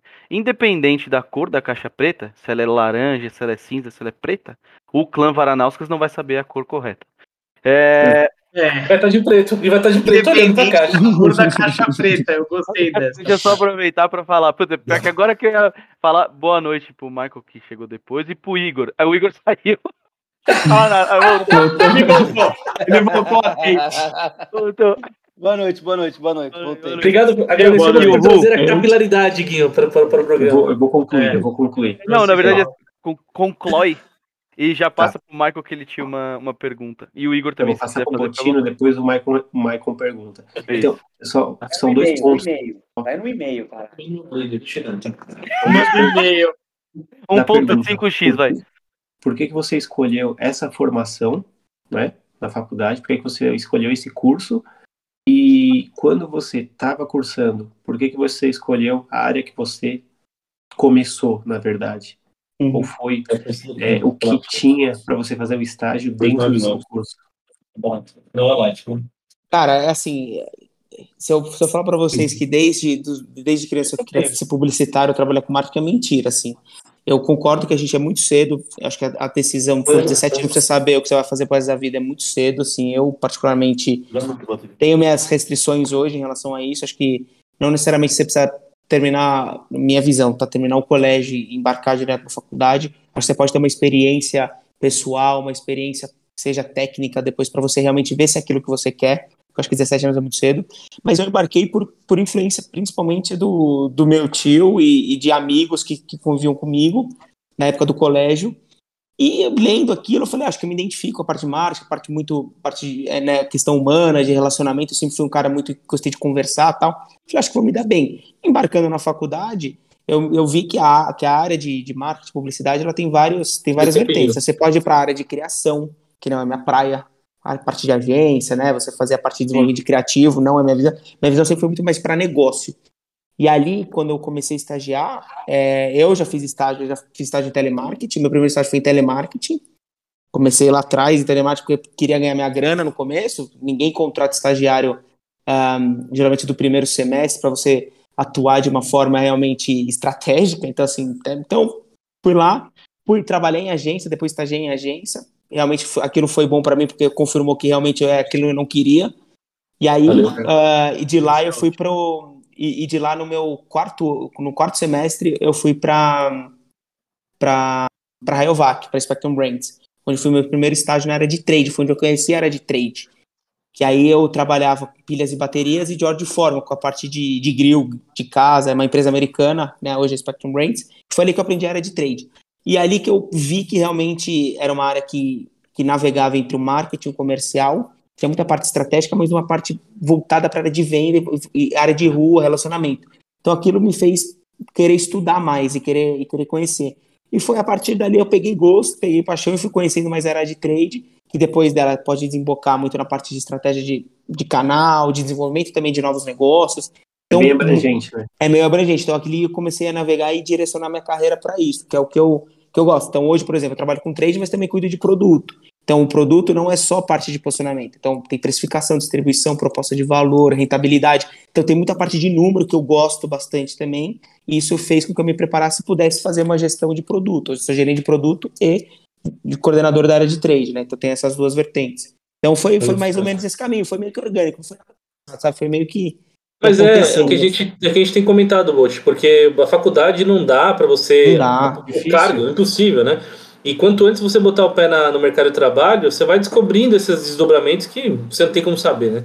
Só quando você entra em algum departamento... Quando eu fiz graduação, não tinha nem matéria de trade na graduação. Hoje o módulo da parte de comunicação tem trade. Não existia, porque o trade era uma área de 5 anos no Brasil, quando eu terminei minha faculdade. Então nem tinha na carga... A próxima área que vai entrar na carga daqui a 10 anos está sendo praticada hoje no mercado de trabalho. Você só sabe se você estiver lá. Não é faculdade, com certeza. Não vai te com certeza. Hoje tem estratégia de influenciador digital hoje na faculdade. Caraca, a gente nem imaginava. Hoje é uma profissão. E hoje parece é uma profissão e ganha bem remunerada. Muito dinheiro. Interessantíssimo. Sabe que você falou a parte, alguma pergunta de cross-sell, né? Envolvendo estratégia aí com várias outras empresas, né? Organizações que, de repente, o marketing acaba desenvolvendo, até acho que pela natureza do produto da Tecban, vocês acabam sendo um hub, né? Vocês acabam envolvendo vários tipos de empresas, organizações diferentes que têm em comum, muitas vezes, é o produto de vocês. E por vocês estarem dentro dessas empresas e poder saber os dois lados das coisas, ou mais, né? Vocês conseguem enxergar coisas que eles não conseguem sozinhos, né? Tem um amigo meu que falou pela primeira vez quando eu abri meus olhos para o marketing, e eu não sei, confesso que eu sou muito, muito leigo, mas a primeira coisa que ele falou legal foi assim, olha, ele trabalha numa empresa de alumínio. Ele falou, nós estamos fazendo um projeto para desenvolver uma estratégia envolvendo o nosso cliente que desenvolve embalagem com um cliente nosso que consome para fazer outro tipo de produto, né? Uma é Tetra Pak e outra é outro tipo de produto. Porque eles têm relação entre si, né? Existe um ganho que a gente observa por ser o fornecedor desse produto e a área de marketing desse da empresa desse meu amigo é que, por avaliar números, né, acabou enxergando isso, uma oportunidade que traria um ganho para eles, mas traria ganho em comum, benéfico para os outros dois fornecedores deles. E aí você comentou isso bem interessante, né? É uma posição rara, né? Que te permite ter uma visão mais holística do negócio dos outros, né? É muito legal. Exatamente. Por exemplo, uma curiosidade. Tem amigo meu hoje que é gerente de marketing, gerente de produto, também, por exemplo, da Copenhague. Acho que alguns conhecem aqui o Padilha, né? O Padilha, por exemplo, ele é gerente lá na Copenhague. O marketing é responsável até da parte de rentabilidade do produto, ou seja, você tem um bombom ali, você está com um bombonzinho na loja ali para comprar um bombom da Brasil Cacau, por exemplo, quando as marcas. O marketing ele afeta tanto na área de negócio, porque assim, ele pode identificar, que seja, eu estou pensando na matéria-prima, tá? Você pode ter uma matéria-prima que vai conservar o seu produto da mesma forma no ponto de venda, só que ele vai reduzir 0,02 centavos na produção e em larga escala você consegue ter um valor ali, às vezes na ponta, que de 10, 15 centavos a menos que o seu concorrente. Então assim, cada coisa que você analisa na composição do seu produto e que impacta no posicionamento, ele acaba afetando o negócio. Então o marketing, ele não é só a parte bonitinha, não. Ele, hoje na minha visão, ele é 95% negócio e 5% é execução do negócio, posicionando da maneira correta. Tinha uma relação na minha época de faculdade, quando eu estava escolhendo faculdade, que era marketing e propaganda. Depois que eu cresci, eu falei, cara, marketing tem porra nenhuma a ver com propaganda, caralho. É isso, velho. É outra coisa, é como roda o business, né? Tipo, também o marketing ali, ele é responsável, aproveitando ali, é responsável pela percepção também que o cliente tem de valor com o produto. Muitas vezes você faz uma pesquisa, eu não vou entrar no detalhe igual o Botino entrou, de mudar a matéria-prima. De repente você tem o mesmo produto, é a mesma fórmula, a mesma coisa ali. Só que você vai lançar esse produto, vai dar um rebranding nele, na realidade não vai mudar nada, só vai deixar ele mais interessante, mais agradável aos olhos, enfim, ali. Fazer um retrofit para os técnicos. Daí você vai fazer a pesquisa, uma pesquisa de percepção para o mercado, daí você fala, puta, eu consigo cobrar, por exemplo, R$2. Daí você faz a pesquisa, o cara fala, não, R$2 eu não compraria, porque eu acho que vai ser um chocolate vagabundo, sei lá. Daí o cara, mas quanto que você acharia com chocolate bom, que você confiaria ali em comprar? Daí o cara, R$8. Mano, você poderia comprar dois tendo lucro, mas você coloca a R$8 porque é o que a galera quer pagar e vai passar confiança pro cara. Então, o marketing também é responsável por essa percepção que o consumidor tem do seu produto.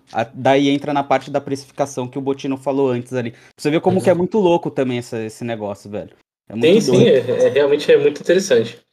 O pouco contato que eu tive antes disso foi atuando do lado do varejo, onde o marketing é muito forte, né, também, é super forte, mas, enfim, a ótica era sempre um parte mais operacional, transacional, na verdade, né, então é mais comercial mesmo. Se eles quiserem, nossos queridos estagiários quiserem saber um pouco mais... Isso, indica a leitura, caralho. Indicação, ó, é esse livro aqui, ó. Veja.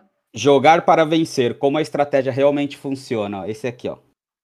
Coloca depois uma fotinha no nosso... Entendeu? Na thumb.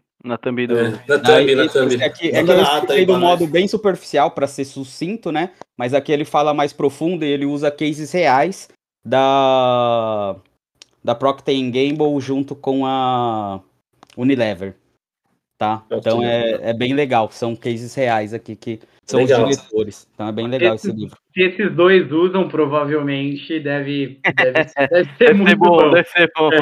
Vai, Michael, vai. Eu tenho uma pergunta aí, vai. Tem uma pergunta para o Botino.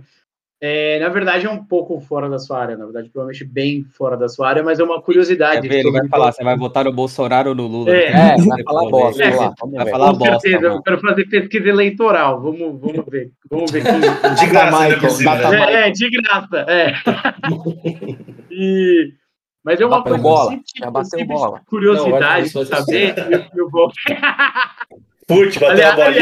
Aliás, o Botino é um grande amigo. A gente até dividiu uma vez da Augusta um lanche. Foi muito bom. Nunca vou esquecer ali. Muito interessante. Que deselegante. E aí, então, porra, até esqueci minha pergunta, mas lembrei. Corta, corta. Uma coisa que eu sempre quis saber é como que funciona a logística do Banco 24 Horas. Porque eu consigo conceber, por exemplo, como que funciona a logística de um banco padrão, do Itaú, do Bradesco, do Banco do Brasil. Então, você tem o cofre dos bancos, você tem as agências, você tem os caixas lá que são que colocam o dinheiro lá dentro, lá é cada agência. Agora eu fico imaginando a loucura que é a logística do Banco 24 Horas, porque você tem as agências aqui, você tem agência em Canindé de São Francisco, que é uma cidade lá do sertão, no Sergipe, na divisa com Alagoas e bem longe. E aí, vamos supor que sai lá R$1.000 que um cara sacou do Banco do Brasil. Como que vocês conseguem fazer essa logística de saques diferentes, de bancos diferentes, em um caixa que une todos esses? Né? O Banco 24 Horas tem tipo um banco central que manda o dinheiro pros caras ou não? Cara, eu vou falar que a pergunta do Michael foi muito foda, velho. Porque é bem complexo mesmo. Eu vou tentar resumir. Que era tudo interligado o sistema, assim, não é? Ivan, mas você acha que o quê? Um técnico que enfia uma lote embaixo do braço, sai de Itaquera e abastece o Joaninho, caralho? Não, né? Ele sair de Itaquera é meio perigoso. Não, agora falando sério, é muito foda isso. Pensa o seguinte. Já falou onde tá o QG, já falou onde tá o dinheiro, tá em Itaquera. O Michael só quer saber onde ele vai interceptar o caminhão. A pergunta dele é, onde passa o caminhão e qual é a rota? Não, que hora que tem menos segurança, geralmente? Agora que o Bolívia tá magrinho pra correr. Ó, eu vou primeiro falar do Banco 24 Horas, depois eu falo só de outro produto que vem também pra ajudar nisso. Então, o Banco 24 Horas, hoje, ele é atendido, se eu não me engano, acho que 70% da capilaridade do Banco 24 Horas é atendida pela TB Forte. A TB Forte é a guarda de valor da Tecban. Então, a Tecban tem uma guarda de valor que, hoje, se eu não me engano, tem 25 bases pelo Brasil, bases mesmo, igual ProSeguro, igual Protege, e tem carros fortes. Então, ela tem todos esses carros fortes que abastecem o Banco 24 Horas. Só que ela não é exclusiva para o Banco 24 Horas. Ela também faz sangria de varejo, ela também atende banco, ela atende vários outros clientes, né? Mas pense o seguinte, eu vou te falar da maneira... Não é minha praia, eu também não sei a fundo, mas mais ou menos como funciona. Então você tem Banco do Brasil, hoje a gente tem mais de 100 instituições plugadas no Banco 24 Horas. Nossa. Cada uma tem uma quantia do dinheiro sob tutela sob a tutela da guarda de valor ou da Tecban, sob a responsabilidade da Tecban. Então, por exemplo, quando você abastece o caixa eletrônico, você abastece o banco 24 horas, tá? Você abastece o banco 24 horas. Todos aqueles bancos, né? Isso, aí serve para todos os bancos. Só que quando tem os saques, as retiradas, sistemicamente você sabe quanto que cada banco tem de share de retirada da sua grana. Só que pensa nisso, você tem que fazer distribuição ponderada Brasil afora. É muito foda isso. Então você precisa ter guardas de valores que atendem isso e façam esse reabastecimento. E nas suas bases você tem o dinheiro e dentro daquele dinheiro cada banco tem uma fatia dependendo da demanda que ele já tem de histórico naquele local para reabastecer para os clientes dele. Só que tudo isso numa única plataforma, num único cassete. Então tudo sistemicamente, gerencialmente falando isso. Então é bem complexo, tá? É bem complexo. Mas imagina que o abastecimento ele depende da retirada. Até que balançou há 2, 3 anos o mais varejo o Banco 24 Horas. Que é o quê? Pra gente aqui é transparência, chega lá, saca dinheiro. Só que é uma máquina diferente que tem um bocal de depósito.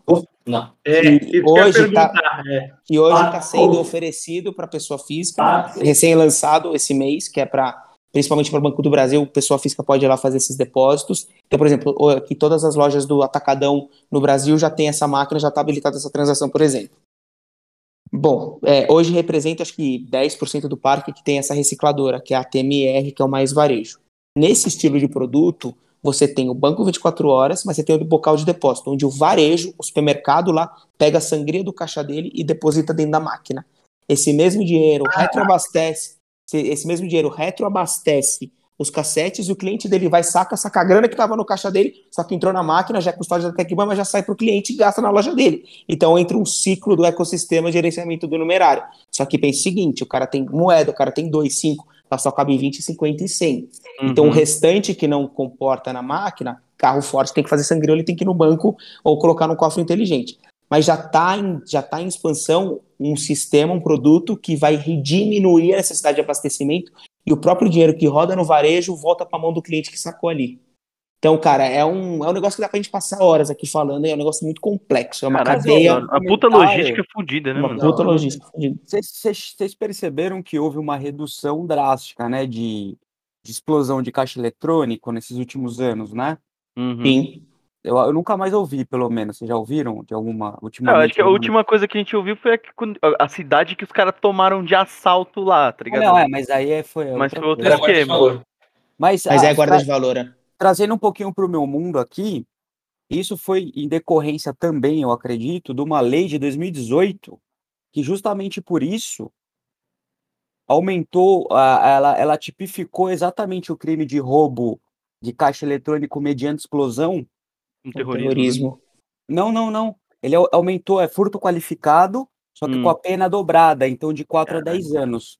É, uma lei de 2018.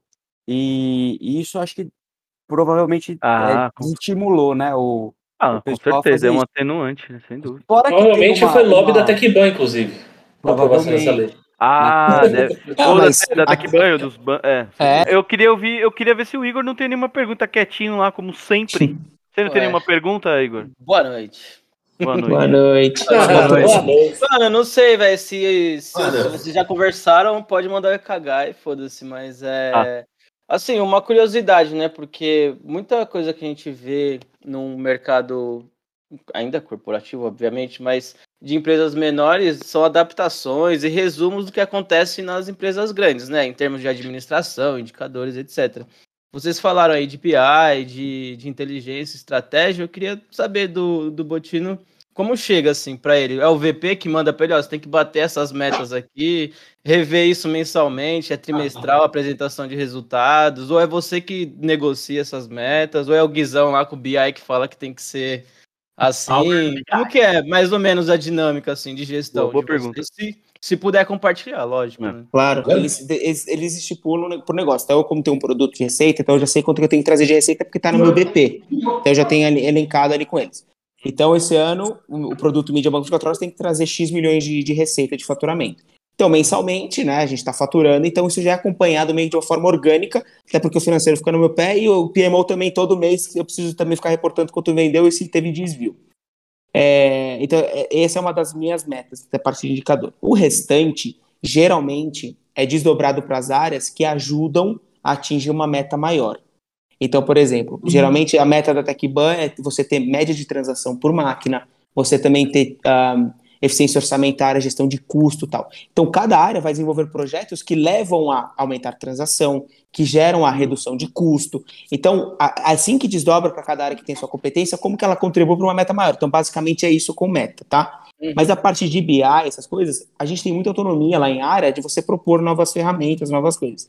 Eu, como sou um cara muito voltado, porque eu gosto muito de número e tal, eu senti essa dificuldade dentro da minha área para fazer controle e gestão de KPIs. Então, eu tenho super abertura de pedir ferramenta e propor iniciativas, tá? Então, lá não é meu diretor, eu quero que tá tudo em Power BI. Ele tá cagando, não, ele quer que eu entregue o resultado. Mas eu que tô gerindo ali, eu preciso de ferramenta para fazer isso. Então, eu posso propor, eles me liberam e eu consigo implementar isso. Legal. Entendeu? Então, muitas vezes parte da própria área do próprio gestor. Lá. Mas quem cria o indicador? Quem cria o indicador que afere tudo isso? O gestor, né? O gestor, e hoje é auditado pelo PMO. Então, o PMO, e eu vou te falar assim, o PMO entrou realmente para padronizar e para meio que criar uma auditoria interna disso, né, Gui? É uma auditoria interna, porque assim, cada... Tá comendo, ali, Aparece aí. Não, porque antes, velho, na boa, as metas lá de PPR da galera, cada um falava o que queria, né, mano? Foi para trazer...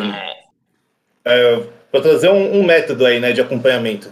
Critério. Então, é isso mesmo, para padronizar de acordo aí com o tipo de... A gente está trazendo uma metodologia de OKR, né? Então... Que é de mercado, o nome de OKR é de mercado. É, objetivos e resultados-chave. Então, o objetivo ali... A gente já tem objetivos macro, né? Que são ali os direcionadores da empresa, né? E cada área tem os seus objetivos aí, que é como que eles vão fazer para contribuir com aqueles direcionadores que foram... Tem uma sinergia, né, velho, entre todos os... E aí os ciclos de verificação desses objetivos, eles podem variar, mensais ou trimestrais, bienais, enfim, semestral, anual tem alguns também, apesar de não ser o mais indicado, mas também tem anual. E depende do por exemplo, um produto é muito mais fácil você fazer uma aferição mensal, né, você conseguir medir, porque você tem faturamento e tal.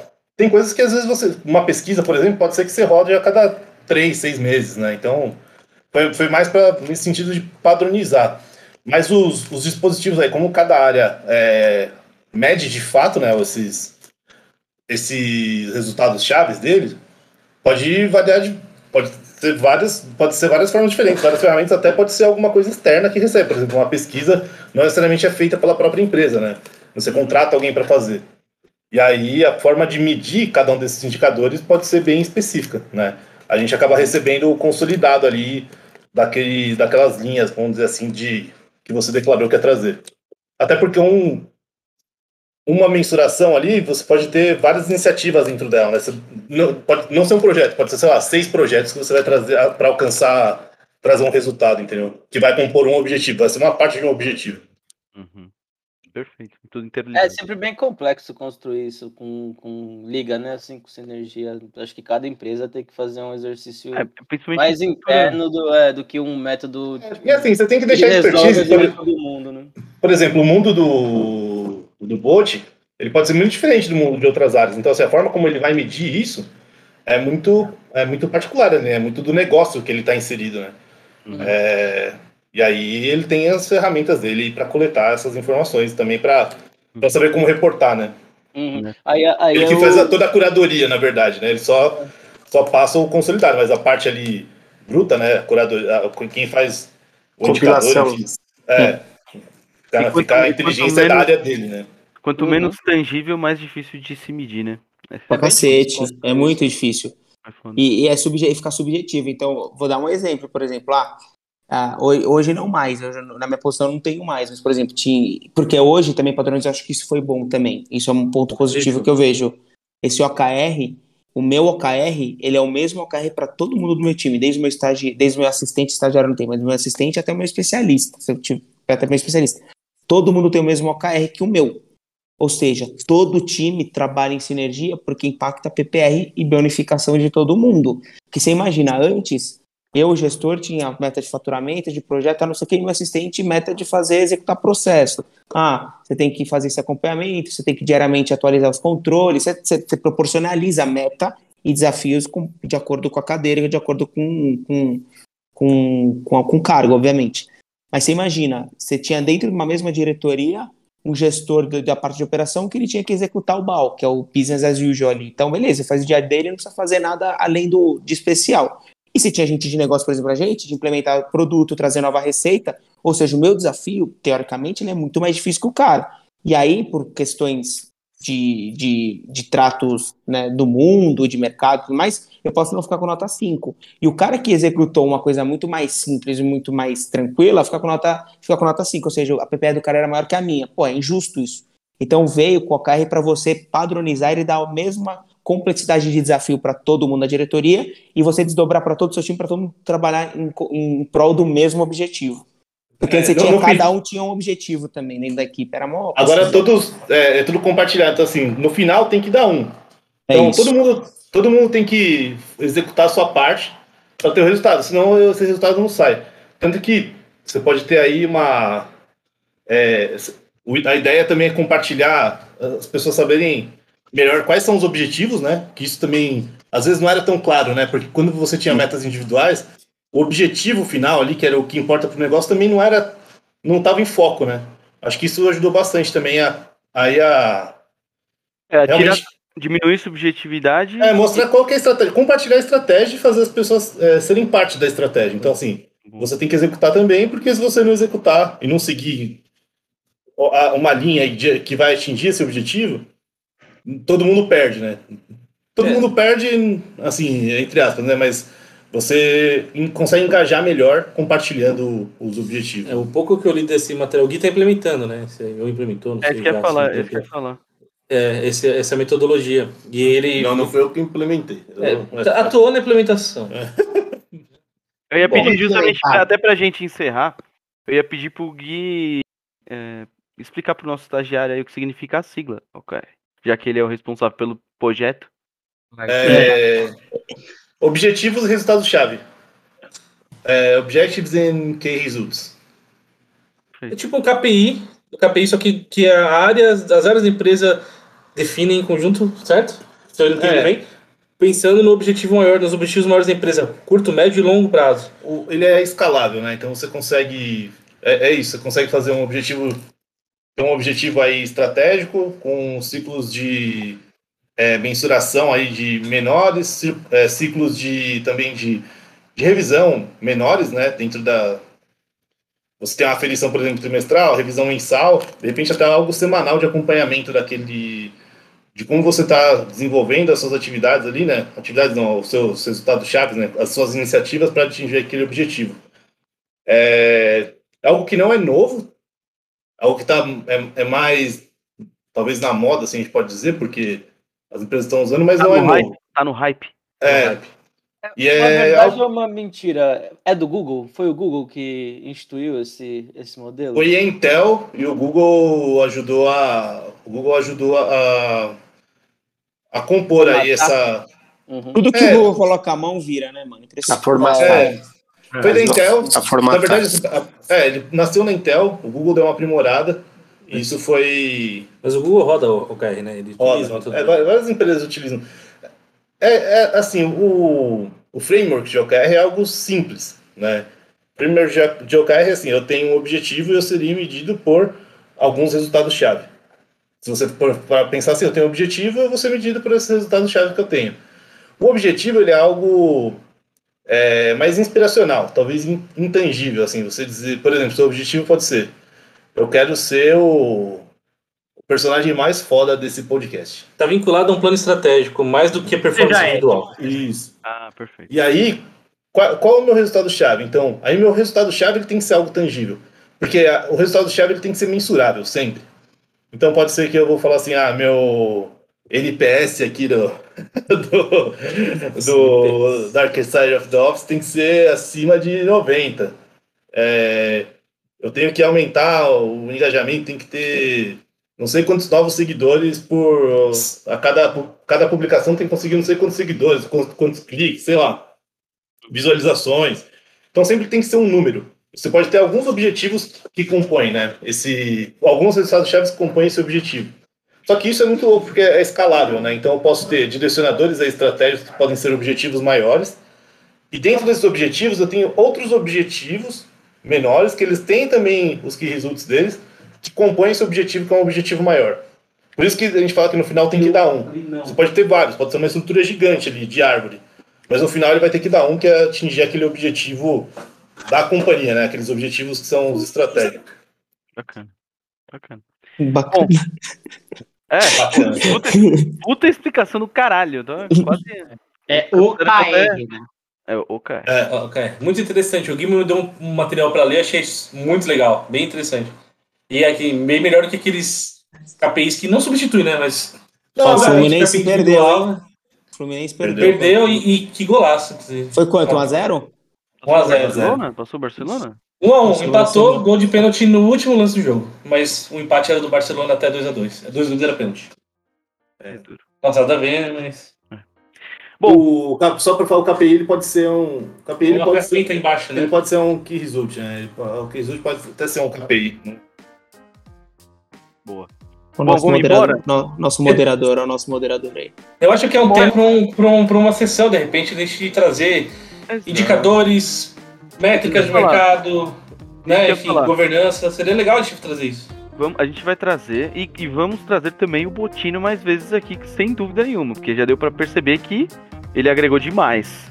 Gostaria de participar com mais presença aí. Eu queria fazer parte dessa mesa aí. Já pegou o esquema, já sabe como acessar. Tem que trazer mais Botino também, que o Michael falar menos. Eu fiquei só aprendendo aqui, mano. Vai dar aula. Um grande gostei. Mas aí... Esse tema de indicadores não é bom para uma próxima, hein? O Ivan também pode trazer algumas coisas do funcionalismo público que a gente não conhece, mas... Eles têm indicadores do funcionalismo público? Eles medem? Vários indicadores. Mas é legal trazer. Férias por ano... Mas indicadores não é quem indica, tá? É um monte, porra. Indicadores. Mas quais são os indicadores? Ah, meus indicadores são meu pai e meu avô. Que me indicaram. Não, é legal que eu botei. Pelo menos dois indicadores, pelo menos eu tenho. Já fica pré-determinado aqui. Quando esse tema for votado, Botino estará aqui conosco. Isso é fato, tá? Nice. Enquanto isso, você é estagiário que teve essa aula aqui hoje. Seu trouxa. Se inscreve aí, desgraçado, deixa o like. Comenta no vídeo, até hoje não recebemos ofensas ao Michael. Ele anda cada vez... estagiário dia 18, né? Passou ontem. Foi dia 18, hein? Perfeito. Parabéns, nosso estagiário não avisou a gente. Não fizemos nenhuma ação no Instagram. Mas é isso aí, o estagiário merece isso aí mesmo. Brincadeira. Volto sempre, tá bom? Deixa o like, se inscreve aí. Bote, muito obrigado pela sua participação, porra. Eu que agradeço, pessoal. Muito bem-vindo aqui conosco, tá? E é isso. Por hoje obrigado, pessoal. A gente volta. O coração assim, parece.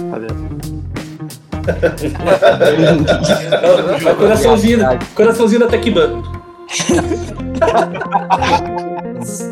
Valeu, pessoal. Obrigado.